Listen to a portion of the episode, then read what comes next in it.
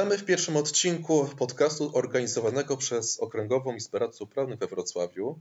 Podcast ten jest tworzony z myślą o radcach prawnych i aplikantach radcowskich, no ale nie tylko. Myślę, że również inni przedstawiciele zawodów prawniczych znajdą tutaj coś dla siebie. Ja nazywam się Wojciech Lamik, jestem radcą prawnym oraz przewodniczącym Komisji do Spraw Nowych Technologii i Transformacji Cyfrowej przy Okręgowej Izbie Radców Prawnych we Wrocławiu. Razem ze mną jest również mecenas Aleksandra Kraśnicka, także radca prawny i członek tej komisji, specjalistka z zakresu cyberbezpieczeństwa. Dzień dobry, Olu. Dzień dobry. E, w związku z ostatnimi wydarzeniami, jakie dzielą, dzieją się na świecie, przede wszystkim na Ukrainie, ale również e, z powodu narastającej fali cyberataków i szerzącej się dezinformacji, mm, chcemy zwrócić Waszą uwagę na potrzebę właściwego zabezpieczania naszego sprzętu, jaki wykorzystujemy wykonując zawód radcy prawnego. E, wielu przedstawicieli naszego zawodu chętnie korzysta ze sprzętu marki Apple to magiczne jabłko ma swoją ogromną magię przyciągania do właściwego obchodzenia się ze sprzętem tej marki. Porozmawiamy z naszym gościem. I dzisiaj właśnie miło nam powitać naszego eksperta, pana Miłosza Staszewskiego. E, pan Miłosz jest e, współzałożycielem K7, certyfikowanym trenerem technicznym Apple dla ścieżki wsparcia wdrożeniowej, serwisowej oraz programistycznej, ale także jest również wieloletnim certyfikowanym specjalistą z Apple i także wykładowcą akademickim. Dzień dobry, panie Miłoszu. Dzień dobry, witam serdecznie. E, proszę mi powiedzieć, jak wygląda kwestia zabezpieczeń? Zdajemy sobie sprawę, że e, kwestia e, posługiwania się sprzętem Apple jest, no, to jest sprzęt ogólnie dość często stosowany, tak, przez wielu specjalistów, no, także oczywiście przez prawników. Mhm. To ja może zacznę od tego, muszę to zastrzec na początku, że wypowiadając się tutaj w Państwa audycji, ja będę przedstawiał swoje własne poglądy, w żadnym razie nie poglądy K7, Apple bądź Claris. A Claris to spółka córka Apple, z którą współpracujemy też e, tak przy okazji. E, no i teraz ja słysząc to, co Pan powiedział, oczywiście ja jestem zmanierowany, bo ja używam sprzętu Apple'a tylko i wyłącznie od e, wstyd się przyznać, 16 lat ponad.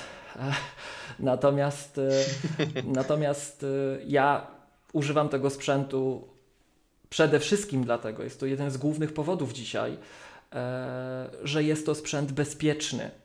I kiedy rozmawiamy o bezpieczeństwie, to tak naprawdę trzeba typowo wspomnieć chyba o trzech fragmentach, jeżeli mówimy do typowego użytkownika. Mianowicie o bezpieczeństwie jako takim, o prywatności e, i pewnie nam to wyjdzie gdzieś w e, trakcie rozmowy już jako jedna z technik radzenia sobie z rzeczywistością o kopiach bezpieczeństwa. Także. Oczywiście, że tak. E, Panie Miłoszu, więc może ja zacznę takim ogólnym, ale bardzo ważnym pytaniem. Jak możemy skutecznie zapobiegać atakom na nasze urządzenia Apple? Czy czy nasz sprzęt ma e, jakieś funkcje, które pomagają nam chronić e, telefony, komputery? I e, czy są jakieś funkcje, które wzmacniają poziom tych zabezpieczeń? Odpowiedź na Pani pytanie składa się z kilku elementów. Przede wszystkim, i tutaj gdybyśmy próbowali na przykład obejrzeć jakieś prezentacje Apple'a, przeczytać jakieś materiały Apple, także te dotyczące bezpieczeństwa, to Apple zawsze podkreśla w każdym z tych aspektów, czy to technicznym, czy takim po prostu przekazie reklamowym dla konsumenta, że Apple jest producentem praktycznie jedynym na rynku, który dla całości swojego grona użytkowników oferuje trzy elementy i one są istotne z punktu widzenia e, dostarczania bezpieczeństwa dla platformy. Mianowicie Apple dostarcza hardware, software i usługi, czyli sprzęt, oprogramowanie i usługi. Czy jeżeli rozmawiamy o bezpieczeństwie urządzenia Apple'owego, nieważne czy mówimy o komputerze Mac, urządzeniu iPhone, iPad, Apple Watch czy Apple TV, e, to tak naprawdę zwracamy uwagę na to, że trzeba zadbać o poziom bezpieczeństwa sprzętu, oprogramowania i usług. Usług, czyli na przykład iClouda popularnego. E, I teraz Państwa punktu widzenia, jak sądzę, takiego użytkownika końcowego, jest jeden kluczowy element, o którym trzeba pamiętać bezwzględnie i zawsze. Używamy najnowszego oprogramowania. I teraz chciałbym, żeby nasi słuchacze tak sami przed sobą zupełnie szczerze spojrzeli na te swoje urządzenia, jeżeli to jest komputer Mac, to czy on pracuje pod najnowszą wersją macOS Monterey? Najnowszą. Na chwilę nagrania tego e, odcinka jest to 12.3.1. Czy używają najnowszej wersji iOS na swoim iPhone'ie? Na chwilę obecną jest to 15.4.1. Analogicznie dla iPada, Apple Watcha i Apple TV. To jest najważniejsze, co Państwo możecie i powinniście robić. A o reszcie możemy zaraz porozmawiać, ale od tego trzeba bezwzględnie zacząć. Czyli ogólnie rzecz ujmując, teraz wszyscy nasi słuchacze zaglądają na iOS-a i sprawdzają, na jakim etapie jest ich aktualizacja, czy oni już piąty dzień z rzędu e, czekają z aktualizacją tego oprogramowania. Tak jest. Bardzo przepraszam, ale to jest kluczowe. To jest kluczowe i nawet dzisiaj, bo mm, o tym akurat nie wspomnieliśmy, ja jestem współautorem podcastu Maggatka, takiego podcastu właśnie o, o, o mhm. produktach firmy Apple, nagrywanego przez pasjonatów i przez środowisko. E, I mm, nawet dzisiaj słuchacze pisali do mnie na Twitterze, bo to jest ta sieć społecznościowa, gdzie ja najbardziej chyba egzystuję w internecie. Mhm. Facebooka praktycznie nie mam i nie używam. To też osobna pewnie kwestia do naszej rozmowy mm. tutaj. E, więc dzisiaj nawet widziałem, że któryś z słuchaczy pisał, że tak, tak, tak, jest jakaś burza w sieci, że stare wersje macOS tutaj mają jakieś podatności. No mają, tak, właśnie dlatego należy aktualizować raz jeszcze do najnowszej publicznej wersji, zawsze i bezwzględnie. Mhm. Jasne, a proszę nam powiedzieć, jak odpowiednio skonfigurować nasz, sprzęt, żeby osiągnąć maksymalny poziom bezpieczeństwa? Oczywiście zakładając, że już mamy w pełni zaktualizowane nasze oprogramowanie iOS. Mhm. I tutaj nie ma takiej jednej odpowiedzi. E, typowo jak na przykład mm, Powiedzmy, że ktoś z Państwa przychodzi na taki podstawowy kurs techniczny Apple'a, e, macOS Support Essentials, który dotyczy właśnie tego, jak zbudowana jest nasza platforma komputerowa i który jest podstawą także do tego, żeby więcej poznać e, e, innych platform Apple'owych, to no my tam 3 dni po 8 godzin pokazujemy różne aspekty systemu, które też wokół bezpieczeństwa się obracają. Natomiast Apple oczywiście dba o to, żeby urządzenie w takim popularnym wydaniu, takim, z którego korzystamy, było właściwie skonfigurowane, jak to mówią, out of the box, wprost z pudełka. Tak? E, bardzo często mhm. rozmawiając o poszczególnych mechanizmach zabezpieczeń, e, ucząc techników, kiedy szkole techników, e, certyfikowanych techników Apple, pokazujemy, jak Apple na przestrzeni czasu modyfikowało poszczególne rozwiązania związane z bezpieczeństwem, bo na przykład mieliśmy ciekawy mechanizm, naprawdę chroniący użytkownika przed szeregiem potencjalnych takich wektorów ataków, sposobów na zaatakowanie urządzenia, ale on nie był domyślnie włączony. I wiedziało o nim mhm. bardzo, bardzo, bardzo, bardzo mało e, spośród użytkowników. Czasem żartowaliśmy, że to ci, którzy przeszli te szkolenia techniczne Apple'a i jeszcze ci, którzy się, którym się chciało spośród tego, wobec czego to pozwalało na bardzo wiele, ale nie było powszechne. I jeżeli coś nie jest powszechne, to tak naprawdę nie można mówić, że oferujemy użytkownikom bezpieczeństwo. Bezpieczeństwo jest wtedy, e, kiedy jest dostępne dla wszystkich, wobec czego Apple rzeczywiście przykłada bardzo, bardzo, bardzo wiele uwagi, żeby te urządzenia i te produkty były bezpieczne wprost z pudełka. I tutaj użytkownik tak naprawdę specjalnie, jeżeli ma tylko to bieżące oprogramowanie, nie musi się bardzo starać, ale naturalnie, jeżeli wie, że na przykład wykonuje to czy tamto, e, jest narażony na jedno, drugie, trzecie, to warto jeszcze modyfikować e, ustawienia, które daje Apple, aczkolwiek one standardowo starają się być takie, nazwijmy to sensowne, bo kiedy rozmawiamy o bezpieczeństwie, to to jest zawsze pewne, pewne spektrum. Na jednym, na jednym krańcu tego spektrum jest wygoda. Wszystko jest łatwe, fajne i przyjemne, nic nam nie wchodzi w drogę, wszystko stoi otworem, ale jest mało bezpiecznie, bo wszystko stoi otworem. Natomiast po drugiej stronie tej osi jest totalna paranoja. Wszystko zamykamy, nic nie robimy, nic nie ruszamy, niczego nie używamy, bo coś albo, nam się tak, stanie. Albo wszystko pytamy. Tak. Dokładnie tak. tak. Do tego możemy zaraz zresztą nawiązać, e, bo jest to bardzo dobry przykład, e, panie Wojciechu, pewnego tarcia, nazwijmy to, między dostawcą platformy a mhm. odbiorcą. Tak? I teraz mhm. Apple rzeczywiście stara się, i to widać, yy, i to widzą zarówno właśnie technicy, partnerzy, ale przede wszystkim użytkownicy, którzy korzystają z tego na co dzień, że w miarę jak Państwo aktualizujecie nasze e, oprogramowanie, nasze w sensie tej rodziny platform, których ja tutaj używam i, i pewnie część słuchaczy, e, to widać, że te mechanizmy zabezpieczeń się zmieniają z wersji na wersję. I to nie tylko pomiędzy tymi dużymi wersjami, jak na przykład z iOS 14 na iOS 15, albo z macOS Big Sur na macOS Monterey. E, te mechanizmy są zmieniane mhm. na bieżąco, łącznie z tym, że na przykład komputery Mac aktualizują w tle tak zwane sygnatury wirusów i zagrożeń. Czyli jeżeli tylko komputer jest podłączony mhm. do internetu, nawet Państwo nie musicie nic klikać, żeby się aktualizowało. Apple i tak czuwa i aktualizuje kwestie związane z bezpieczeństwem, kluczowe pliki konfiguracyjne podsystemów zabezpieczeń samo. Jeżeli tylko Państwa komputer jest podłączony do internetu, to jak my czasem żartujemy, mhm. dzwoni do mamy i ściąga nowe przepisy na to, co wycinać. Mhm. Tak? Więc wracając, wracając, mhm. wracając, wracając, urządzenia, jeżeli tylko Państwo je aktualizujecie, e, są przyzwoicie skonfigurowane wprost z pudełka. Natomiast jeżeli na przykład mamy komputer Mac i chcemy być troszeczkę bardziej przesunięci w stronę bezpieczeństwa, a troszeczkę mniej w stronę wygody, bo to zawsze jest ten wybór i dotarcie, E, to na przykład taka dobra rada i znowuż ci spośród Państwa, może ktoś nas słucha na komputerze Mac w aplikacji podcasty albo czymś podobnym, tak? Mm. To e, proszę spojrzeć, czy używacie Państwo konta użytkownika, które ma uprawnienia administracyjne. Jeżeli tak, a chcemy być mhm. troszeczkę bezpieczniejsi, to może warto jednak y, używać innego konta, które nie ma uprawnień administracyjnych, a tego popularnie określanego mhm. admina pozostawić do właśnie funkcji administracyjnych. I teraz jeszcze raz, system operacyjny jest tak zbudowany, żeby i tak się bronić, i tak to było bezpieczne, i tak to było e, rozsądne.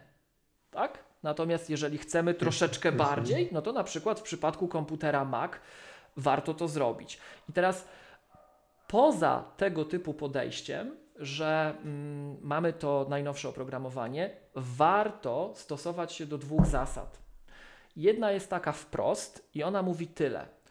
Szanowny użytkowniku, drogi nasz słuchaczu, jeżeli nie wiesz, co robisz, bo coś przeczytałeś, przeczytałaś w internecie i piszą, że warto to zrobić, żeby coś osiągnąć, a ja nie wiem, co to jest, to nie rób. Mhm. To nie rób. Bo może mhm. akurat proszą nas, żebym sobie wyłączył System Integrity Protection na komputerze Mac, co jest bardzo, bardzo, bardzo, bardzo, mówiłem już bardzo złym pomysłem, tak? Ale żeby pewne rzeczy zrobić, żeby czasem coś osiągnąć, bo może będzie efekt wow, coś sobie tutaj zmienię, to trzeba to wyłączyć. Nie, nie, nie, nie, nie, nie, nie, po łapkach, po łapkach nie wyłączamy, tak? Czyli poza tym, że mamy mhm. bieżące oprogramowanie, to wy używamy tego z głową, unikamy y, wprowadzania jakichś zmian na naszych platformach, których nie rozumiemy. Tak? A proszę mi właśnie powiedzieć, e, przepraszam, że tak przerywam, a na, to w kontekście, co, o czym Pan przed chwilą wspomniał, e, jaka na przykład byłaby sytuacja, kiedy załóżmy ktoś poprosiłby o wyłączenie jakichś pożytecznych dla nas aplikacji na komputerze, tak? Czyli na przykład że wtedy załóżmy, kiedy ktoś ściąga jakąś aplikację? To teraz, to teraz może dwie rzeczy, tak? Najpierw podam przykład, a potem sobie jeszcze mhm. porozmawiamy o tych, e, o tych jasne, aplikacjach. Jasne, e, Taki przykład, który wzbudza uśmiech wśród niektórych techników, to bardzo często nasi użytkownicy komputerów, e, tacy, um, którzy nie wiedzą lepiej po prostu, chcą wpłynąć w jakiś sposób na zachowanie tego, tego komputera. I ja już mówię o takich zupełnie typowych przypadkach. Już nie wnikam w sytuacje, w których może ktoś coś próbuje zrobić, czego może nie powinien chcieć zrobić, ale już nie wnikam w takie sytuacje. Tak? Mhm. Po, porozmawiajmy o zupełnie niewinnym przypadku, który zadziwiająco często się pojawia, jak się nad tym zastanowić. E, ktoś chce zmodyfikować, i teraz uwaga, uwaga, werble, budujemy napięcie. Mhm. Ktoś chce sobie zmodyfikować tapetkę przy logowaniu do komputera. No błaha sprawa wydawałoby się. Co mogło... Bo mu nie pasuje tak poprzednie. Jest, tak jest, a tutaj mm, ci spośród nas, którzy przechodzą szkolenia techniczne Apple'a, albo po prostu czytają dokumentację, bądź bardzo uważnie, tak pieczołowicie śledzą, co my tam robimy, to wiedzą, że y, proszę Państwa, u nas jest wyższa kultura i sztuka na platformach Apple. Tutaj te tapetki do logowania są śliczne. One są wysoko rozdzielcze, śliczne, eleganckie, mają myśl przewodnią z systemem albo to, co sobie użytkownik ustawił, w zależności też od konfiguracji urządzenia, jego typu, systemu i tak dalej. Ale czasem jest tak, że użytkownik znajduje się właśnie w tym przypadku, że posiadany przez niego hardware i software i konfiguracja tego hardware'u i software'u Mhm. e, jest taka, że no, on nie może łatwo tej tapetki zmienić. Jest taka tapetka przez Apple'a zaproponowana i ona mu się nie podoba. Mhm. I użytkownik chciałby na siłę ją zmienić, na siłę. No i wyłącza. Na przykład chciałbym mieć wygaszacz swojej kan- z logo swojej kancelarii. no, na na, nawet nie wygaszasz, tapetę do logowania z logo kancelarii. Bardzo dobrze, dokładnie tak. Mhm. Ach, no tak, I teraz okej. są ku tego typu e, sytuacjom na ogół dobre rozwiązania. Takie proponowane przez Apple'a, żeby ten branding firmowy zrobić, na przykład w przypadku wdrożeń korporacyjnych. Ale czasem nasz słuchacz, nasz użytkownik nie wie, bo on nie ma wdrożenia korporacyjnego. On ma sobie swój jeden komputer, nie wie lepiej, jak sobie z tym poradzić, pogooglał sobie. No i w tym Google oczywiście znajduje jakiś opis, który zaczyna się od tego, że słuchaj użytkowniku, teraz będziesz musiał wyłączyć SIP, czyli System Integrity Protection, bo to jest taki zły, taki zły wchodzący w drogę element systemu, że on ci na nic nie pozwala. No tak, no nie pozwala nie przez przypadek, e, żeby integralność systemu pozostała taką, jaka ma być, żeby nikt nie naruszył tego, co Apple dostarcza, bo wtedy no, nie wiadomo, co Państwo uruchamiacie, tak?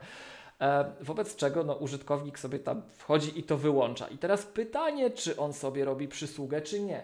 Czasem użytkowanie starych wersji oprogramowania e, bądź oprogramowania dystrybuowanego w dziwny, taki pokątny sposób też może wymuszać tego typu zmiany. I bardzo istotne jest dlatego właśnie, żebyśmy rozumieli, co robimy. Jeżeli wykonujemy, co, dokonujemy jakichś modyfikacji pracy naszego sprzętu czy oprogramowania, nie rozumiejąc tak naprawdę, co się dzieje pod maską, to może Doniosłości nie jest to, tego. Nie, może nie jest to najlepszy sposób. Więc to jest chyba rzeczywiście taka druga najważniejsza rada zaraz po tym, żeby mieć aktualne oprogramowanie. A później można wprowadzać te modyfikacje, o których rozmawialiśmy. Natomiast nasze platformy y, mają cały szereg zabezpieczeń i y, Apple swego czasu miało nawet takie warsztaty dla klientów, nie dla techników, dla klientów, które Mhm. trwały cały dzień. Że przychodziliście Państwo na szkolenia Apple'owe i trener Państwa przez cały dzień uczył, jakie my mamy mechanizmy bezpieczeństwa, które robią to, to, to, to, to, to, to, to, to w zależności od urządzenia. Natomiast w tej chwili tego typu informacje zostały zawarte w takich kursach dotyczących wdrożeń czy architektury systemów. Ale tam jest cały szereg mechanizmów, bo e, bezpieczeństwo to nie jest coś, co uzyskuje się jednym rozwiązaniem. Nie ma złotego środka, nie ma magicznego rozwiązania. To jest taki torcik, to są różne warstwy i one pracują wspólnie. Także jeżeli nawet komuś uda się, próbując Państwa e, sprzęt zaatakować, czy Państwa produkt zaatakować, przełamać część tych warstw, to pozostałe mają go zatrzymać. O to chodzi, tak? To jest pracujący wspólnie zestaw technologii, zarówno dostarczanych na poziomie hardware'u, jak i software'u, jak i usług. Jasne. Dziękujemy. Czyli tak, wiemy już, że Apple dba o swoich użytkowników, ogólnie dba o ich bezpieczeństwo. Wiemy też, że my nie powinniśmy w tym przeszkadzać jako użytkownicy. Nie naruszamy integralności naszego systemu, nie dokonujemy modyfikacji na własną rękę. I jakich jeszcze zachowań powinniśmy unikać, aby e, wzmocnić poziom naszego bezpieczeństwa, albo żeby go nie osłabiać? No po tym wszystkim to już będzie bardzo dobrze, tak? Więc ostatnia, ostatnia rada, jaką bym dał tak ogólnie, rozmawiając właśnie na pewnym poziomie ogólności, to nie szukać kłopotów. Aktywnie ich nie szukać, tak? E, no i teraz co to oznacza? Jakby to ładnie dyplomatycznie powiedzieć. Są pewne fragmenty internetu albo pewne rodzaje zastosowań, co do których no, my podejrzewamy, że to może nie jest typowe tak? Więc tego nie robić. A później, jeżeli ten fragment jeszcze chcemy e, przekroczyć, e, no to aktywnie zainteresować się tym, jak te nasze urządzenia są zbudowane i tutaj już dokonywać takiego fine tuning, takiego usprawniania samemu, tak? E, czyli właśnie, na przykład, e, żeby podać dwa przykłady. Jeden to jest to, o czym powiedziałem na przykład przy, na Macu, czyli niekorzystanie z konta administratora. Drugi, który pan Wojciech już wymienił, który jest Mhm. związany po pierwsze z taką percepcją produktu, z percepcją tych rozwiązań, a z drugiej strony e, no to po prostu ma silne uzasadnienie techniczne. E, Pojawiło się tutaj takie stwierdzenie, że i to oprogramowanie nas o wszystko wypytuje. Czy ma używać tego, czy ma używać tamtego, czy ma używać jeszcze czegoś, tak? A my biedni musimy powiedzieć tak, nie i tak dalej. I mm, tu akurat w Apple'owym świecie i mamy ostatnio takie, powiedziałbym, tarcia. Nie wiem, czy Państwo kojarzycie, Apple swego czasu miało taką, taki zestaw reklam telewizyjnych. One akurat w Polsce nie były nadawane, ale w Stanach jak najbardziej i były bardzo, bardzo popularne. I'm a Mac, I'm a PC. Był aktor grający Maca i aktor grający Peceta. I były porównania. Dlaczego u nas jest tak fajnie, a tam to jest może mniej kolorowo, tak? Ja jeszcze raz przypomnę, że ja się wypowiadam tylko i wyłącznie we własnym, prywatnym imieniu, tak? E, I to są kultowe reklamy. To są kultowe reklamy, jak Państwo spojrzycie, one są powrzucane na YouTube'a, ile one mają wyświetleń, jak ludzie żartują z tego wszystkiego. E, I to przeszło do pewnej kultury, do takiej, do takiej szerokiej kultury. To się i w serialach pojawia jako odwołanie, i, i, i w rozmowach. To jest taki szerszy kontekst, w którym funkcjonujemy.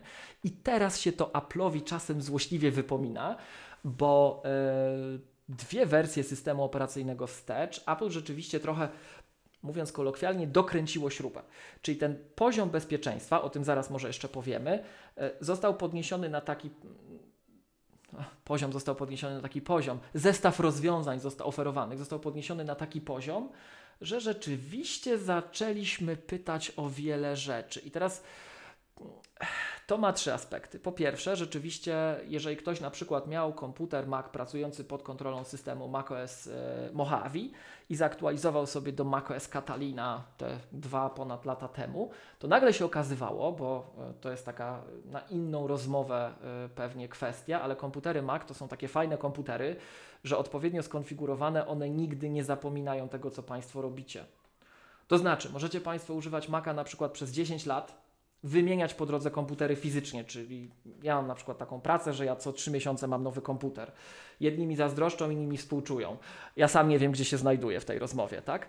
I e, ja rzeczywiście co jakiś czas dostaję nowy komputer, bo jako trener techniczny po prostu muszę używać bieżących rozwiązań, muszę nimi oddychać, muszę je czuć, muszę wiedzieć, co w trawie piszczy, muszę być z tym obyty, e, żeby nie było niespodzianek, jak mnie ktoś zapyta.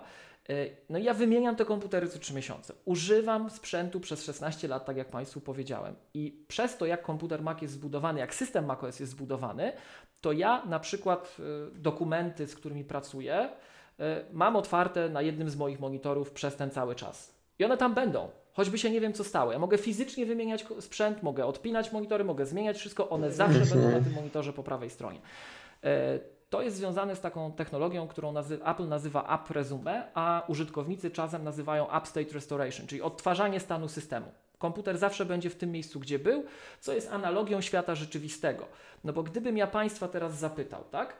E, szanowni Państwo, zamykamy oczy i czy Wy jesteście sobie w stanie w głowie przejść drogę z pracy do domu na przykład, albo jakąś inną ścieżkę, którą często po, mm, przebywacie, na przykład z domu do ulubionego sklepu, czy kina, czy teatru, tak? To pewnie Mhm. większość z Państwa jest w stanie sobie to w głowie wyobrazić, prawda? Bo my jako organizmy jesteśmy tak ewolucyjnie zbudowani, że myślimy przestrzennie. My myślimy przestrzennie. Notabene to jest powód tego, ja sam jestem temu winien, że niektórzy z nas trzymają wszystko na biurku, bo u nas to jest biurko, u konkurencji to jest pulpit, proszę Państwa, tak? Więc wszystko trzymamy na biurku i ja już mam czwartą warstwę ikonek u siebie na biurku, ale ja myślę przestrzennie. Ja tu mam czerwoną ikonkę po lewej na górze, na tym ekranie, tak? I teraz Apple rzeczywiście projektując interfejsy to wykorzystuje, komputery Mac są tak zbudowane i teraz czym to się kończy? Ano kończy się tym, że użytkownik włącza komputer albo go wybudza i nagle te 20 aplikacji, które miał otwartych i 10 dokumentów w każdej z nich, czyli 200 okienek na przykład, wyskakuje. Tak? I teraz proszę sobie wyobrazić sytuację, że my nagle podkręcamy trochę bezpieczeństwo i zaczynamy sprawdzać, czy dana aplikacja może z czegoś korzystać. Bo wcześniej nie sprawdzaliśmy, ale ja o tym nie wiem, ja się tylko domyślam, mówię prywatnie w tej chwili. Potencjalnie Apple jako dostawca platformy zauważyło, że część tych programistów to próbuje tym użytkownikom tam trochę nadużywać różnych rzeczy, więc może byśmy użytkownikom pokazali, że słuchaj, ta apka chce do czegoś dostęp, czy ty na pewno chcesz jej na to pozwolić? Takie dwa przykłady, może z iPhone'a tym razem. E, nagle się okazało, Mhm. kiedy Apple wprowadzało jedną z poprzednich wersji iOS, dużych wersji iOS, że zaczynamy pokazywać użytkownikom, że dana aplikacja chce uzyskać dostęp do Bluetooth albo chce uzyskać dostęp do sieci lokalnej. No bo, proszę Państwa, przecież korzystacie w domu z Wi-Fi, prawda? Ale w Mhm. tym Państwa Wi-Fi to nie tylko ten Państwa iPhone siedzi, to siedzą wszystkie inne urządzenia. Więc jak jakaś apka zaczyna się rozglądać po Państwa sieci, to ona szuka tych innych urządzeń. A po co szuka? A jest uzasadnienie ku temu? Może jest, a może nie ma. Więc warto by było użytkownika poinformować, że słuchaj, tutaj próbują ci się po sieci rozglądać, chcesz czy nie. I teraz wracamy do, te, Mhm. wracamy do tego tarcia, wracamy do, naszej, do tej naszej rozmowy, bo troszkę musiałem nakreślić kontekstu, jak to, się, jak to działa na co dzień, tak? Mhm. Proszę sobie wyobrazić dwa scenariusze. Jeden jest taki, że przesiadamy się na Maca. Kupiłem komputer Mac, wyjąłem go z pudełka. Nie mam żadnych wcześniejszych doświadczeń. I jeszcze ważna rzecz, bo powiedziałem Państwu o tych reklamach, że myśmy się tak kiedyś śmiali z tych pecetów, tak? Były, było dwóch aktorów. Jeden był Mac, drugi był PC. I ten Mac to mówił, że u mnie wszystko działa i wszystko jest fajne, i cukierkowe, i kolorowe, taki cyfrowy Disneyland. A ten PC co chwilę mówił, czy chcesz skorzystać z tego? Pozwól zabroń. Ale na pewno pozwól zabroń, pozwól zabroń. No i tak pozwól zabroń pytał, aż się reklama skończyła. Tak? Bardzo się śmiały, śmiała ta makowa część środowiska z tej drugiej. No a teraz się śmieją z nas, że słuchajcie, wy nawet macie tą reklamę słynną na YouTubie, a robicie to samo. No ja teraz muszę trochę tutaj poczuć się częścią środowiska i bronić tego Apple'a. Nie robimy tak samo. My pytamy tylko raz. My pytamy tylko raz. Nie pytamy 100 razy o to samo. Pytamy tylko raz. I jak użytkowniku powiesz zabroń, to jest zabroń. Chcesz potem zmienić, to my ci powiemy gdzie. Ale pytamy tylko raz. Tylko teraz proszę sobie wyobrazić dwa scenariusze.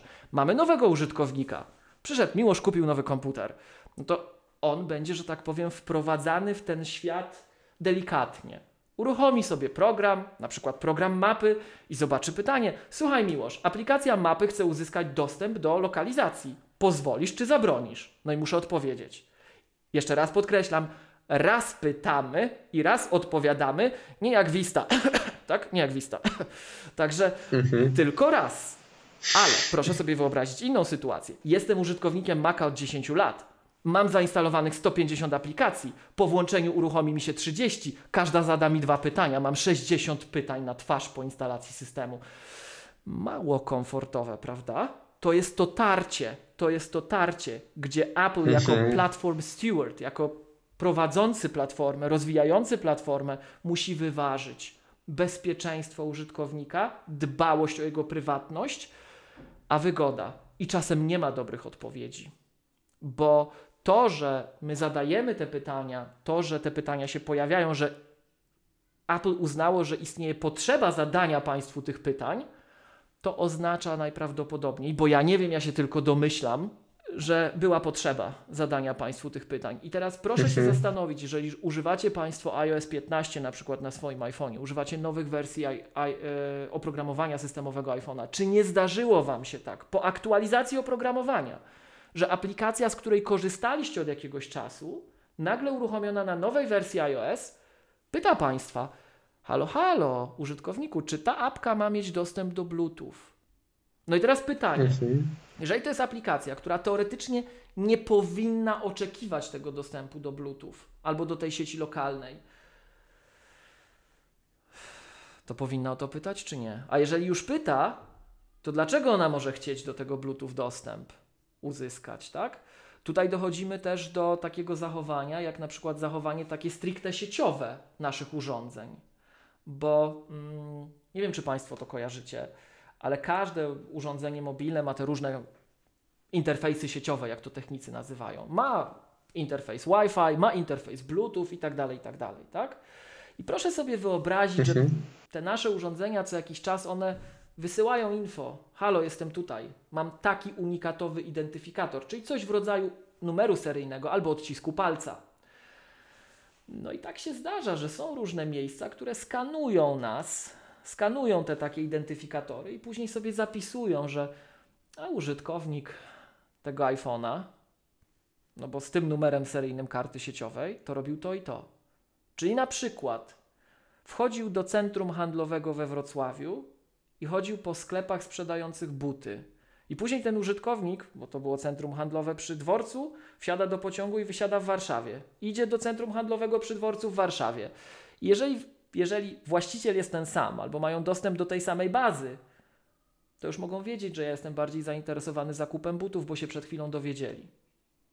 Tak? I, to, I użytkownik nie miał na to wpływu, bo to urządzenie jest tak zbudowane, tak działa standard, że ono próbuje się kontaktować. Tak?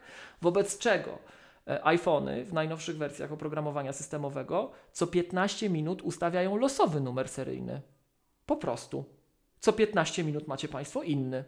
Po to, żeby nie było łatwo nas śledzić ale to na przykład administratorom sieciowym, jeżeli macie Państwo, na przykład nawet w domu, skonfigurujecie sobie router, tak, takie zasieki postawiacie, ponastawiacie, no bo znowuż wygoda versus paranoja, tak? I przesuwamy się troszeczkę w stronę dalej od wygody i skonfigurujemy naszą sieć tak, żeby nie tylko akceptowała hasło, bo może ktoś akurat hasło by złamał, tak? E, mhm. mając wystarczająco dużo czasu i odpowiednie narzędzia, albo licząc na to, że my mamy nieodpowiednio skonfigurowany router i to hasło jest łatwiej złamać niż trudniej, to osoba, która konfigurowała nasz router domowy, ustawiła go tak, żeby wpuszczał tylko konkretne nasze urządzenia z numerami seryjnymi w cudzysłowie mm. tych konkretnych kart sieciowych, czyli tylko mojego iPhone'a. I teraz Apple włącza nam takie zabezpieczenie i co? I Państwa iPhone się już nie podłączy, bo on już nie ma tego numeru seryjnego. On co 15 minut ma inny. I wtedy trzeba iPhone'owi powiedzieć: Słuchaj, iPhone, to ty sobie losuj te numery seryjne, ale w tej mojej domowej sieci to nie, to tutaj, to, to przestań, to już nie, tu jest fajnie, tu jest bezpiecznie, tak? Więc jest to jeden z przykładów takich technologii. Proszę zobaczyć, co ja Państwu powiedziałem. Apple to zrobiło samo. Nie trzeba go było prosić, tak? Trzeba tylko zaktualizować system do odpowiednio nowej wersji. Aczkolwiek, jak wejdzie, wrócimy troszeczkę w tym, w tym, co mówiłem, do tego elementu, gdzie no my pytamy, czy ta aplikacja powinna mieć dostęp do Bluetooth albo powinna mieć dostęp do sieci. Ech no i te niektóre aplikacje nagle zaczęły pytać. To teraz jeszcze raz podpowiem. One mm. pewnie wcześniej z tego korzystały, tylko Państwo nie mieliście możliwości zabronienia im tego. I teraz każdy musi się mhm. zastanowić, a po co ta aplikacja z tego korzysta? A czy ona rzeczywiście potrzebuje Bluetooth skanować, czy nie? Bo może nie. Tak? I teraz kolejny mhm. przykład taki wychodzenia naprzeciw temu. Proszę zobaczyć, jak, jak opowiadamy sobie o tym, to Państwo tutaj przytakujecie, czyli to brzmi sensownie, prawda? No ale pewnie przynajmniej o części z tych zabezpieczeń Państwo wcześniej nie słyszeliście. E, I zasadach działania. I to jest podstawowy problem. Świadomość użytkownika, wobec czego Apple tutaj też działa na tym froncie i na przykład jak teraz pobieramy aplikację z App Store, to nawiązuje do Pana, e, Panie Wojciechu, wcześniejszego mhm. pytania o to, jak aplikację pobierać. E, Jasne. To Apple wprowadziło w tej chwili coś takiego, co my nazywamy App Ingredients List, czyli taka lista składników. To trochę tak, wiecie Państwo, jestem, e, ja mam nietolerancję pokarmową, tak? Jak ja idę do sklepu, to zawsze się ze mnie śmieją, bo ja czytam te wszystkie batoniki, czy mnie to nie zabije, tak? Więc ja jestem przyzwyczajony, hej, ale nie każdy może jest. I mm. Apple wprowadziło właśnie takie listy składników, tych alergenów, tego wszystkiego złego, co zabija, dla aplikacji. W tej chwili, jak Państwo okay. przeglądacie aplikację w App Store, dowolną aplikację w App Store, to macie listę, taką prostą listę. Ta aplikacja próbuje uzyskać dostęp do Twoich kontaktów, próbuje śledzić Twoją e, lokalizację, próbuje pobierać zanonimizowane statystyki dotyczące użycia i tak dalej, i tak dalej. I wszystko ma być jasno podane w postaci takiej krótkiej, zwięzłej listy użytkownikowi. I Apple tego pilnuje. Jeżeli programista spróbuje nas oszukać, a my mamy sposoby technologiczne, żeby sprawdzić, czy spróbował nas oszukać, to nie, nie umknie mhm. tak łatwo uwadze Apple'a, e, no to wyleci ze sklepu.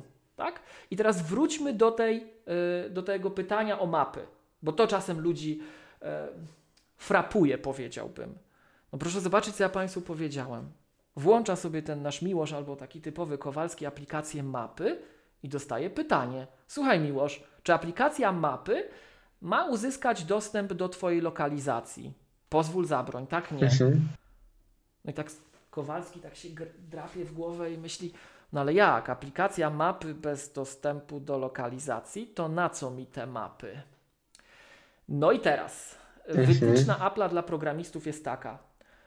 Szanowny programisto, Twoja aplikacja ma zawsze oferować użytkownikowi pewną wartość, nawet jeżeli się nie zgodzi na wszystko.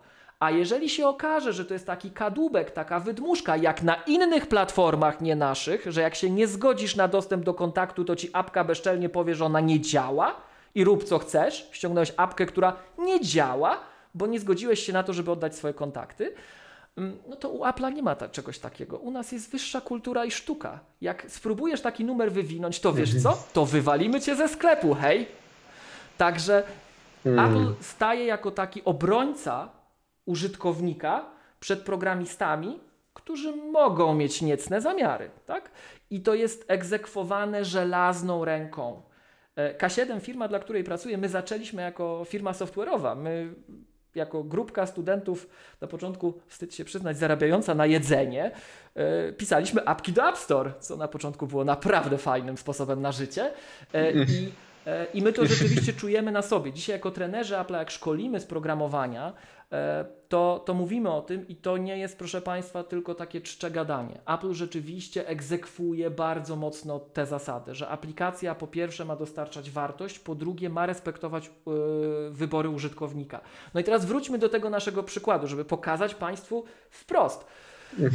Skoro użytkownik nie da aplikacji mapy dostępu do lokalizacji, to czy ona będzie użyteczna, czy nie? Czy ona może zaoferować użytkownikowi jakąś wartość, czy nie?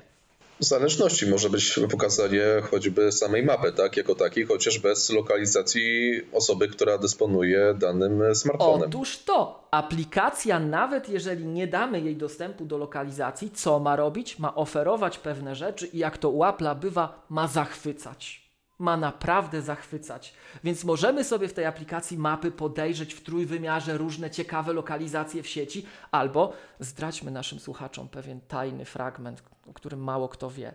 Jeżeli uruchomicie Państwo na Macu mapy i nie dacie nawet dostępu do lokalizacji, proszę obejrzeć Big Bena w Londynie.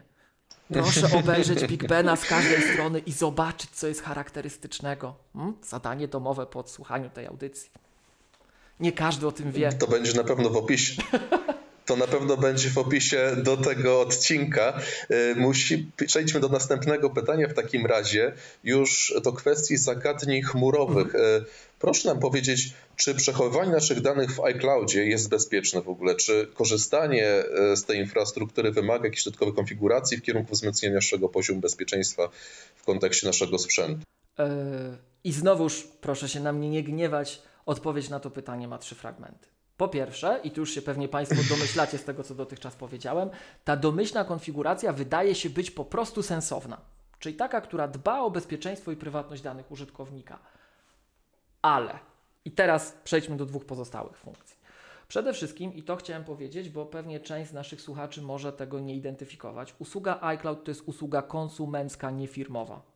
Dla firm mhm. są inne rozwiązania, w tym integrujące się z usługami, e, które typowo postrzegamy jako usługi dla kont Apple ID, kojarzone z usługą iCloud. Mhm. Natomiast jeżeli już wejdziemy do samej dyskusji, takiej z punktu widzenia konsumenta znowuż, tak, to chciałbym, e, ja z tego w podcastach słynę, że ja czasem obrażam słuchaczy, z góry przepraszam, bo niestety będę musiał podzielić naszych słuchaczy na dwie grupy. Przepraszam najmocniej. I najpierw się jedni poczują obrażeni, potem drudzy. Tak zawsze jest, jak trzeba coś podzielić. E, użytkowników... Dobrze, będzie punkt do dyskusji. Najmocniej przepraszam, tak? Zapraszające Jasne. mnie osoby mogły nie być świadome tego faktu, że obrażam słuchaczy. Przepraszam najmocniej. Absolutnie nie byliśmy świadomi tego faktu. No to... Spokojnie, to się tak, wytnie. Tak, to teraz, to teraz przejdźmy do rzeczy, drodzy Państwo. Dla osób bardzo początkujących, e, które czasem wręcz, jak mówimy o chmurach, to mówią, no tak, w chmurze i wskazują tam do góry, że to jest gdzieś tam w chmurce, to to nie jest w chmurce. Chmura to jest taki sam komputer jak Państwa, tylko on nie jest Państwa żebyśmy coś wiedzieli, jak to działa. To jest taki komputer jak wasz, tylko nie wasz. No to jak nie wasz, to czyjś. I teraz pytanie, co ten ktoś robi i czy my mu możemy zaufać, tak? E, to to jest jedna rzecz. Ale druga rzecz, taka trochę mniej już żartobliwa niż to, że to jest taki sam komputer, tylko nie nasz, to to, że bardzo często pod nazwą jakiejś usługi, taką nazwą marketingową, pod którą coś funkcjonuje na rynku, technicznie kryje się wiele rzeczy. I z iCloudem jest tak samo. E, często jak rozmawiamy z użytkownikami, to oni mówią, no tak, bo ja mam w iCloudzie kontakty, albo ja mam w iCloudzie kalendarze, albo mam otwarte strony, albo mam pliki, albo mam zdjęcia. I teraz zdradzę Państwu sekret, to są różne rzeczy pod spodem, to się tylko nazywa wspólnie, wspólnie iCloud. Tak? Jest tak opakowane rynkowo. I teraz jest taki ciekawy artykuł w, na stronach wsparcia firmy Apple o nazwie o, po polsku omówienie kwestii bezpieczeństwa w usłudze iCloud. I tam jest dla zainteresowanych, e, podam od razu linka supportapple.com przez HT, czyli Helena Teresa 202303.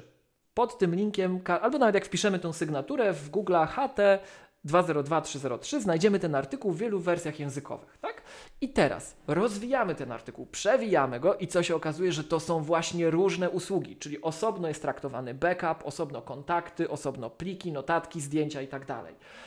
I panie Wojciechu, odpowiadając wprost, znowuż podzielę tę odpowiedź na dwa fragmenty. Przede wszystkim, moim prywatnym zdaniem, oferowany przez Apple poziom bezpieczeństwa jest wysoki i bardzo sensowny. Ale jak wejdziemy w szczegóły, mhm. to należy zauważyć, że jest on różny dla różnych elementów związanych z iCloudem. I teraz każdy z użytkowników musi sobie odpowiedzieć, jeżeli uważa, że pamiętając jeszcze raz to, o czym powiedziałem, że to nie jest usługa biznesowa, to jest usługa konsumencka. E, Mhm. Że jeżeli dla niego jakoś bardzo, bardzo, bardzo, bardzo, bardzo, bardzo istotne jest to czy tamto, to powinien się zapoznać z tym, jak to do końca działa i co można z tym zrobić. I przede wszystkim, czego ten nasz słuchacz czy słuchaczka się obawia. Czy on się obawia tego, e, że nie wiem, ktoś z jego otoczenia będzie próbował te dane wyciągnąć z chmury? No bo może mieć taką obawę w związku z sytuacją, w której się znajduje, tak?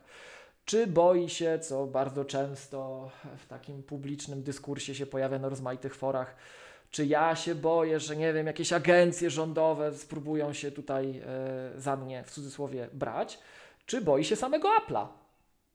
Bo też może się bać, tak? Było też przedmiotem kilku orzeczeń, dość e, głośnych orzeczeń sądowych, także też nie ma się co dziwić. Jest to dość głośny dyskurs. I teraz. E, i teraz, y, jeżeli tak spojrzymy na sprawę, no to trzeba sobie zdefiniować, co jest dla mnie istotne, zapoznać się z tym, jak to jest y, domyślnie skonfigurowane, czy mogę to lepiej skonfigurować. No bo na przykład rozmawialiśmy o y, messages. Usługa iMessage. Usługa iMessage słynie z tego. Jest to jeden z najfajniejszych elementów platformy, takich najmocniejszych. To jest super wygodne, to jest super ładne, to jest super fajne. Pewnie Państwo słyszeliście o emoji, za którymi młodzież szaleje. To wszyscy aktualizują system, żeby mieć nowe ikonki, emotikonki, emoji, tak? Ja sam musiałem zaktualizować do 15.4, żeby mieć nowe emotki po prostu. To poczułem się młodszy niż jestem wtedy, że to jest dla mnie istotne, ale um, iMessage słynie z tego, że jest szyfrowane end-to-end. -end. Od urządzenia do urządzenia tak? Czyli nikt nie powinien być w stanie podsłuchać naszej rozmowy. No ale teraz odsyłam Państwa do tego artykułu, który wspomniałem, bo tam jak się wczytamy, to się okazuje, że w zależności od tego, jak sobie sami skonfigurujemy urządzenie, to na przykład może się okazać tak, że w kopiach bezpieczeństwa, które mogą być przechowywane po stronie iClouda, będą przechowywane klucze deszyfrujące. I teraz wracamy do istoty pańskiego pytania, bo o to chodzi. Kogo ja się obawiam? Bo jeżeli ja się obawiam prokuratury, pewnie nie powinienem, no to prokuratura może wystąpić o udostępnienie mm, kopii. Jest na to ścieżka. Tak? E, no i wtedy, w zależności od konfiguracji, to ten poziom bezpieczeństwa mojego, tej mojej prywatności jest różnie określony, więc do, do tego zachęcam. Natomiast też e, chciałbym przestrzec może e, przed e, takim gonieniem nagłówków medialnych. Drodzy Państwo, i to mhm. dotyczy wszystkiego. To oczywiście nie dotyczy tylko e, bezpieczeństwa komputerowego. To dotyczy wszystkiego w naszym życiu. E, jeżeli coś nam się wydaje szokujące, mniej lub bardziej, to poświęćmy chwilę, żeby zrozumieć mhm. istotę sprawy i się zastanówmy, czy to jest e, ciekawe, czy nie. Podam Państwu przykład. Apple publikuje co kwartał takie raporty dotyczące e, prywatności. Dotyczące na przykład tego, jak służby państwowe poszczególnych krajów e, odpytywały Apple'a o udostępnienie danych użytkowników. No i proszę sobie wyobrazić, to było też troszeczkę, i to pokazuje poziom debaty publicznej, tak? troszeczkę e, dyskutowane w Polsce, ale dyskutowane w tak infantylny sposób, że się niedobrze robiło. A znowuż obrażam, przepraszam. E, mianowicie swego czasu, pod koniec rządów poprzedniej e, partii, już nie wchodząc w żadne dywagacje polityczne, ale to pod, Dyskursy podkreślę, że to było pod koniec rządów poprzedniej ekipy. E, Apple opublikowało, że z Polski było więcej zapytań niż z całej Unii Europejskiej wielokrotnie, razem wziętej pozostałej. I co to się stało w ogóle? Polska, znajomi ze Stanów mnie pytali, Miłosz, o co tam, co tam się u Ciebie w tej Polsce dzieje, tak? Że jak to z Polski nagle było więcej zapytań niż z całej Unii Europejskiej razem wziętej, wielokrotnie, tam nie wiem, 10 razy więcej. Tak? Dlatego zastrzegłem, żeby już nie dorabiać, że to poprzednia ekipa akurat jeszcze była, tak? I, e, no i dla Polski specjalnie gwiazdkę zrobili w tym raporcie. Bo proszę Państwa, służby celne i skarbowe. No i teraz się chwilę, chwilę zastanówmy. Jesteśmy myślącym obywatelem Rzeczypospolitej, który patrzy, myśli, analizuje świat wokół. Myśli krytycznie przede wszystkim. Służby celne i skarbowe. O co mogło chodzić? Jeszcze Państwu nie powiedziałem, jestem ekonomistą z wykształcenia. E, I co mnie bardzo e, zasmuciło, to to, że niektórzy znani profesorowie, którzy w mediach co chwilę występują i każdemu rządowi po kolei radzą, co z tymi podatkami robić, bo się tym, w tym specjalizują, na tym się znają. To jest ich sposób na życie, na funkcjonowanie. To jest ich cel. Oni, się, oni są specami od tego, tak? Jak zobaczyli te nagłówki, oczywiście zaczęli e, głupio e, komentować, że o, Apple śledzi użytkowników na na na. Po pierwsze nie Apple, tylko polski rząd o to wystąpił. I po drugie Apple oczywiście o tym powiedziało, że polski rząd, polska administracja e, wystąpiła o to. E, ale o co chodziło? No proszę Państwa, karuzele VAT-owe, wyłudzenia podatku VAT. I teraz jeżeli ktoś jest ekonomistą i doradza rządowi w sprawie podatku VAT, no to może by się zorientował, tak, że chodzi właśnie o karuzele VAT-owe. Najprawdopodobniej oczywiście, no bo skoro administracja skarbowa o to pyta, to pewnie chodziło o to, żeby sprawdzić, czy urządzenia, które te, teoretycznie powinny opuszczać Unię Europejską i odpowiednio zostać wtedy sprzedane, jeśli chodzi o rozliczenia podatkowe, tejże Unii najprawdopodobniej nie opuszczały i chodziło o to, żeby sprawdzić, gdzie one są aktywowane. Bo jako ciekawostkę podpowiem, czasem żartujemy w branży, że taki tir pełen Mhm. iPhone'ów to ma najwyższe stężenie złotego na centymetr kwadratowy bądź sześcienny, także opłaca się na iPhone'ach różne rzeczy robić, to jest dobro luksusowe, jak widać pod niektórym kątem. Jasne. Panie Miłoszu, bo mamy jeszcze e, parę Jeszcze- pytań. Jeszcze dwa tym, pytania e, przed nami. Tak, dwa pytania przed nami, e, w tym jedno e, szczególnie mnie nurtujące. Jeżeli już dojdzie do ataku Mhm. na któryś z naszych sprzętów Tak. Apple, czy jest coś, co możemy zrobić, żeby zminimalizować szkody? Mhm. To, są, to są znowuż trzy fragmenty co najmniej. Pierwsza rzecz, i tutaj znowuż nie wchodząc w szczegóły. E, Ja już się powstrzymam od wielu przykładów, bo jak czasem dyskutujemy na szkoleniach technicznych, no bo uczestnicy podają przykłady, to, to dyskutujemy. Ale była nagonka w mediach ostatnio w związku z systemem Pegasus, że to takie niespotykane, że tutaj takie te nasze służby są złe, bo tak bardzo atakowały tego czy tamtego, że ojej, ojej, to nadpobudliwi ci funkcjonariusze. I teraz ja nie wiem, nie mam pojęcia, ale myślę, krytycznie myślę i mam pewną hipotezę, że skoro ja, jak gdyby jasne jest i świadomi powinni być, powinniśmy być tego, że wyłączenie i włączenie iPhone'a do zera Znowuż powinniśmy mieć najnowszy system operacyjny. Zapamiętaliśmy? Najnowszy system operacyjny. To wtedy możemy mieć nadzieję na to, że nam to pomoże. E, wyłączenie i włączenie iPhone'a, e, co jest opisywane na stronach wsparcia Apple, tu nie trzeba nigdzie szukać. Można sobie wpisać support.apple.com i poczytać. E, sprawia, że iPhone dokonuje tak zwanego secure boot, czyli sprawdza, czy, po, czy oprogramowanie systemowe jest poprawne. Jeżeli zostało naruszone, to, to, e, to nie pójdziemy dalej, więc uruchamia system w sposób poprawny. Co to oznacza?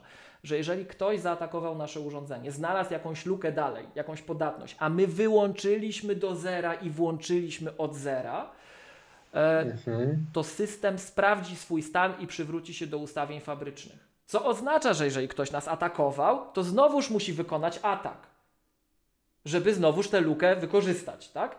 Więc e, odpowiadając właściwie na to pytanie, należy sobie zadać mm, samemu pytanie, kogo my się obawiamy i jak jesteśmy przygotowani do sytuacji, w której się znaleźliśmy, tak?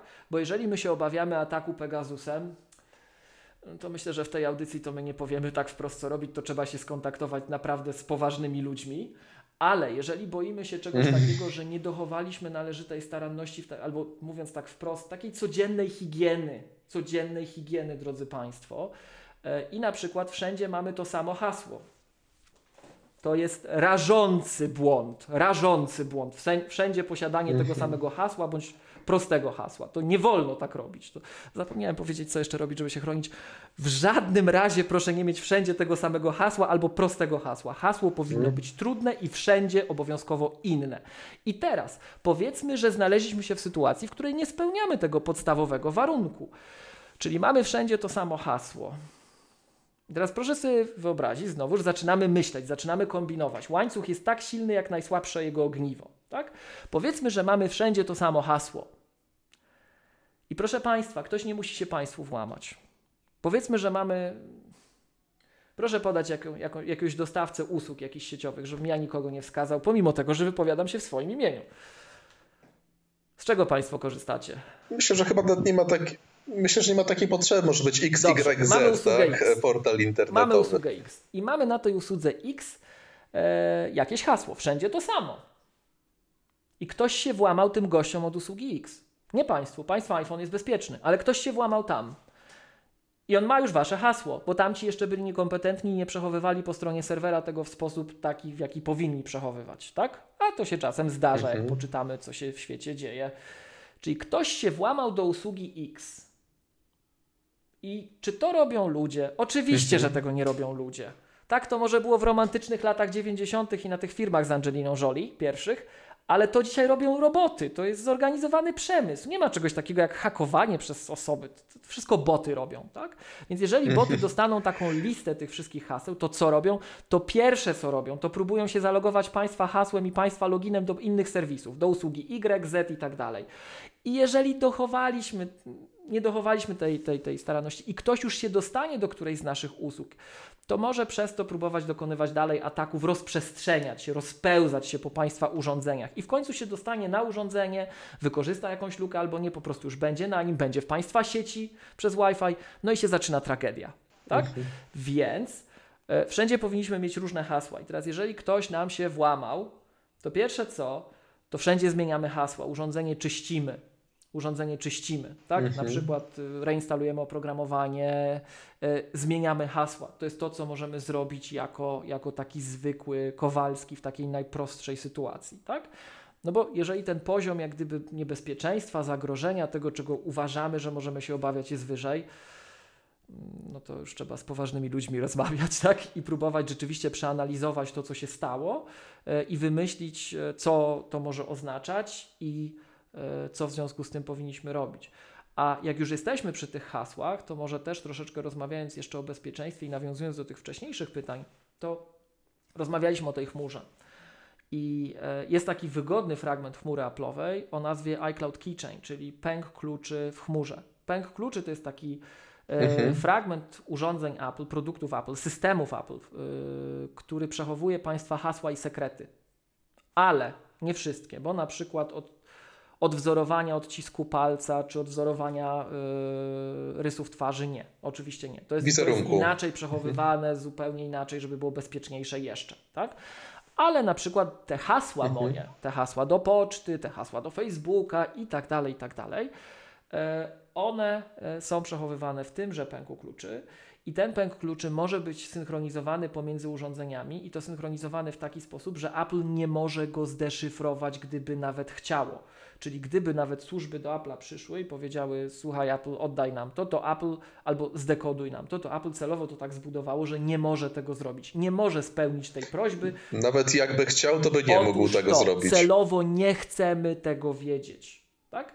I teraz e, systemy nasze, i to zarówno iPhone, iPad, Mac, są zbudowane w taki sposób, że jak Państwo zakładacie na Macu na przykład konto w jakimś serwisie, już nie wskazując nikogo wprost, w serwisie Z. Zakładamy konto w serwisie Z, to na Macu od razu Państwo zobaczycie, halo, halo Miłosz, słuchaj, to ja Ci tu wygeneruję losowe hasło, chcesz? No i teraz jak mam to wszystko skonfigurowane, to klikam, nawet domyślnie, to klikam tak, chcę. I wiecie Państwo co? Ja nie znam mojego hasła do usługi Z. Ja go nie znam, bo nie muszę. Mój Mac zna. A przez to, że mam pęk kluczy w chmurze, to on to synchronizuje pomiędzy pozostałymi urządzeniami, co oznacza, że mój iPhone to zna i mój iPad to zna, a ja tego nie znam. Piękne, prawda? I każde jest inne. Każde jest inne. I teraz, jak zabezpieczyć to, żeby to było bezpieczne? Ten pęk kluczy no jest szyfrowany tym, czym jest szyfrowane nasze urządzenie, czyli hasłem do urządzenia. Czyli co? Hasło do urządzenia powinno być długie i trudne. I teraz, kto z Państwa ma sześciocyfrowy kod do iPhone'a? To już dobrze, że nie czterocyfrowy, że Apple to zmieniło, że już nie czterocyfrowy, prawda? Więc posłuchawszy naszej audycji teraz, e, proponuję sobie zmienić hasło na hasło alfanumeryczne. Jak najdłuższe, jak najtrudniejsze. Bo co? Bo my i tak go nie będziemy musieli wpisywać. My będziemy typowo musieli je wpisać raz po wyłączeniu i włączeniu urządzenia, a później będziemy przykładać odcisk palca albo spoglądać na naszego iPhone'a bądź iPada i odblokuje się samo. Tak? Ale to hasło jest istotne, bo ono szyfruje całą resztę. I teraz idealny scenariusz jest taki, że my do każdego serwisu mamy osobne hasło, ono jest długie i trudne, jest losowo generowane najlepiej. I my nawet nie musimy tego zapamiętywać, no bo kto by pamiętał o tych wszystkich hasłach? Nikt, dlatego niektórzy mają jedno hasło do wszystkiego takie samo. Nie róbcie tego. Tak? Dlatego wszędzie inne te technologie są projektowane w taki sposób, żeby wspomagać to dobre podejście do tematu, a później, żeby nam ułatwiać bezpieczne i łatwe korzystanie z tego. I teraz proszę zobaczyć, wracamy trochę do tego, co powiedziałem jakieś pół godziny temu, a mianowicie tego, że żeby to dobrze działało, potrzebny jest hardware, software i usługi. I przyjrzyjmy się tej dyskusji. Proszę zobaczyć, hasło jest generowane w warstwie software'owej na danym urządzeniu, na przykład na moim Macu jest losowo generowane. Jest bezpiecznie wysyłane do Apple'owej usługi iCloud i stamtąd pobierane na inne urządzenia w sposób bezpieczny, taki, którego Apple nie może przeczytać.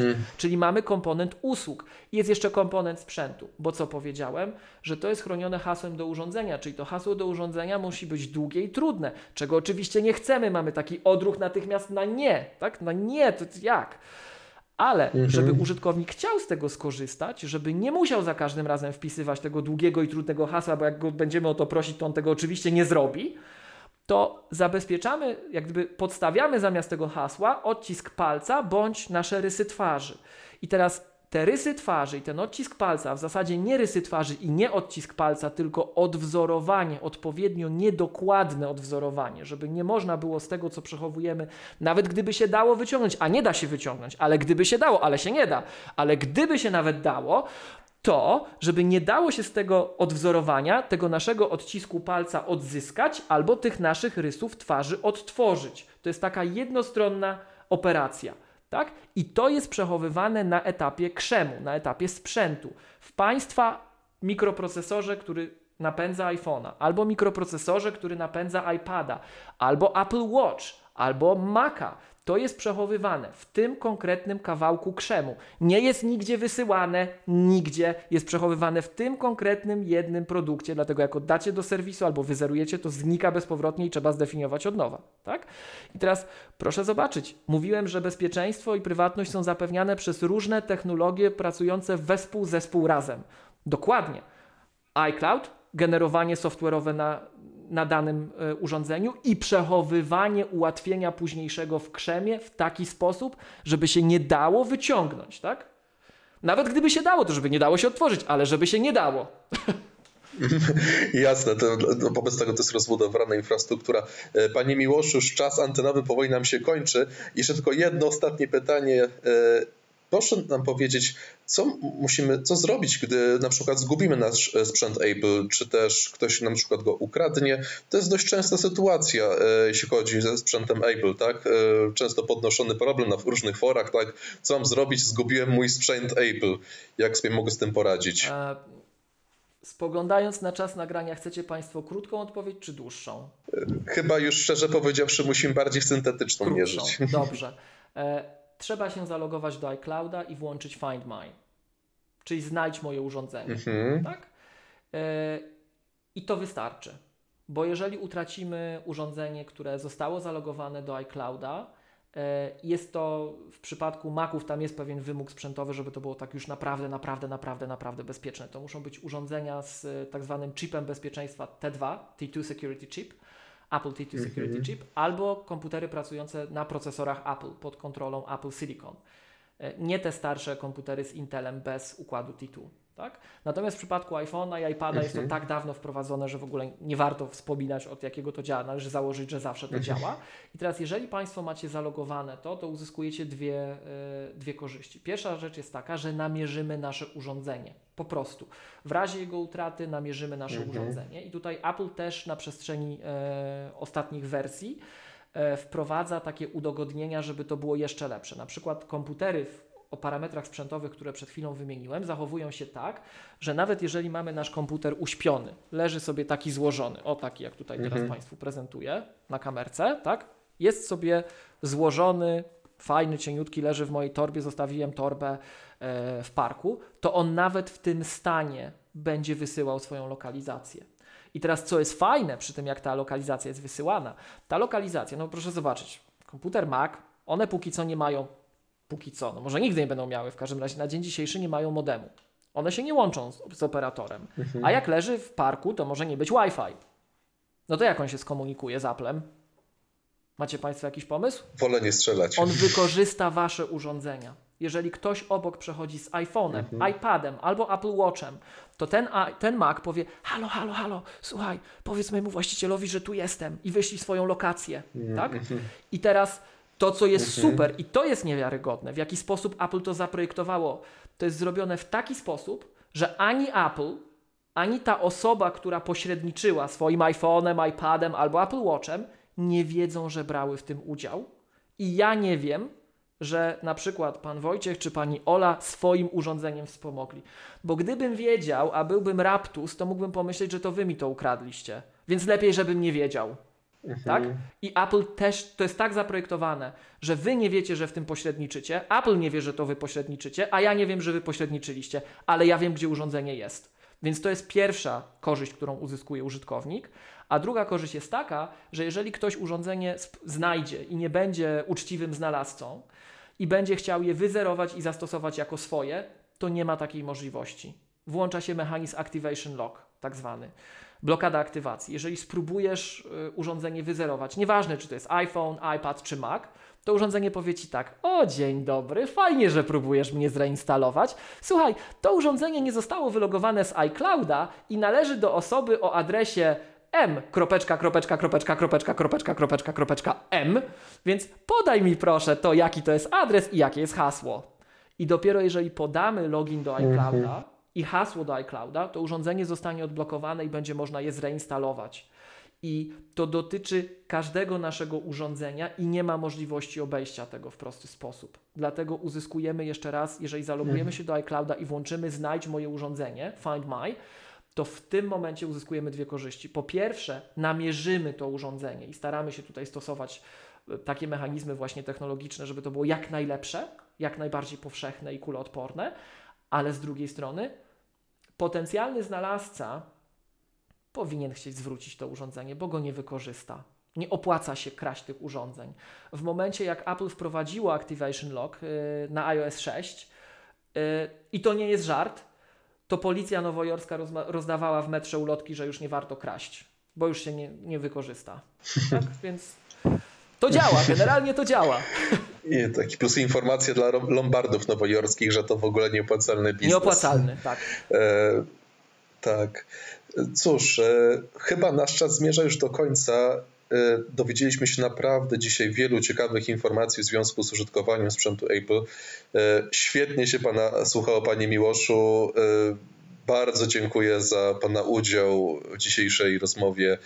E, mam nadzieję, że to też początek naszej współpracy. E, jeżeli mam nadzieję, że będzie można jeszcze wielokrotnie o tym porozmawiać. E, Na dzisiaj bardzo dziękuję wszystkim naszym, naszym słuchaczom za rozmowę. Do zobaczenia, do usłyszenia w następnym odcinku. Jeszcze raz dziękuję Panie Miłoszu, jeszcze raz dziękuję Olu.